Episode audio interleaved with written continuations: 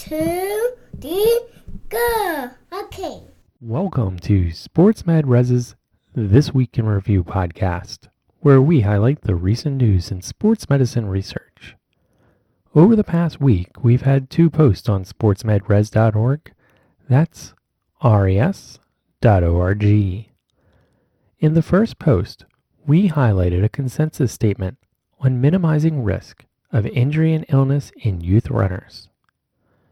In the second post, we reported on a study where the authors noted that asymptomatic individuals with a recent concussion had slower reaction time than healthy peers.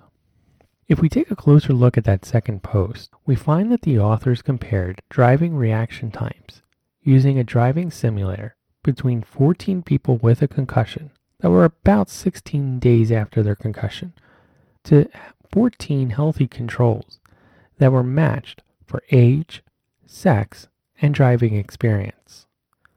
The authors also tested whether a computerized neurocognitive assessment related to driving reaction times. The authors measured reaction time during three simulations a stoplight going from green to yellow, evasion, meaning avoiding and approaching a vehicle, and a pedestrian, a person running in front of a vehicle. A composite reaction time score was based on the average reaction time from these three scenarios.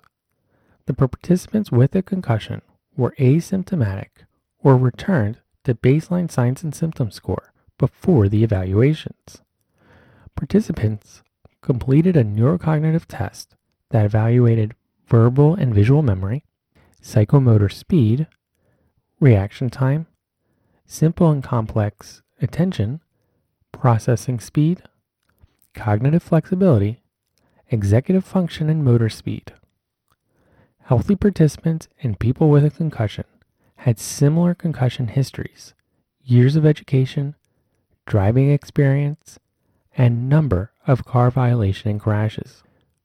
Participants with a concussion had slower composite driving reaction time scores than controls. The neurocognitive assessment scores lacked a strong relationship with driving reaction time scores.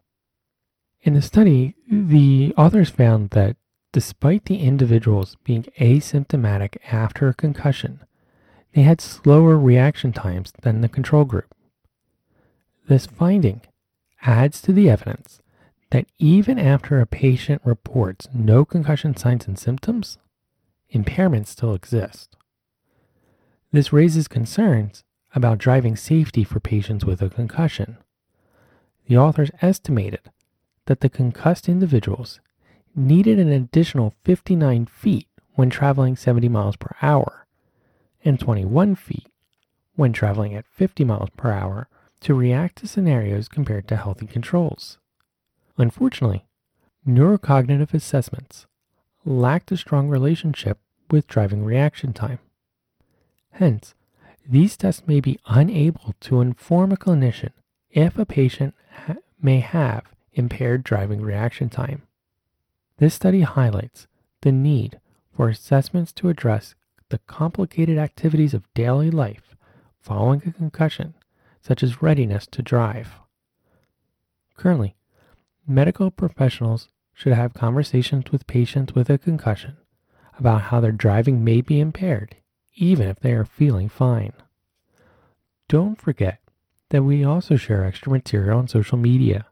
This week's most popular post was a peer reviewed article where the authors reported that in adults with mid portion Achilles tendinopathy, heel lifts were more effective than calf muscle eccentric exercise in reducing pain and improving function at 12 weeks. But patients may not experience a clinically worthwhile difference between these interventions. If you're an athletic trainer who's looking for evidence based practice to use, then please check out our six online evidence based practice courses available through the Human Kinetics website. We will have links to our summaries, the courses, and the article on our website and in our show notes.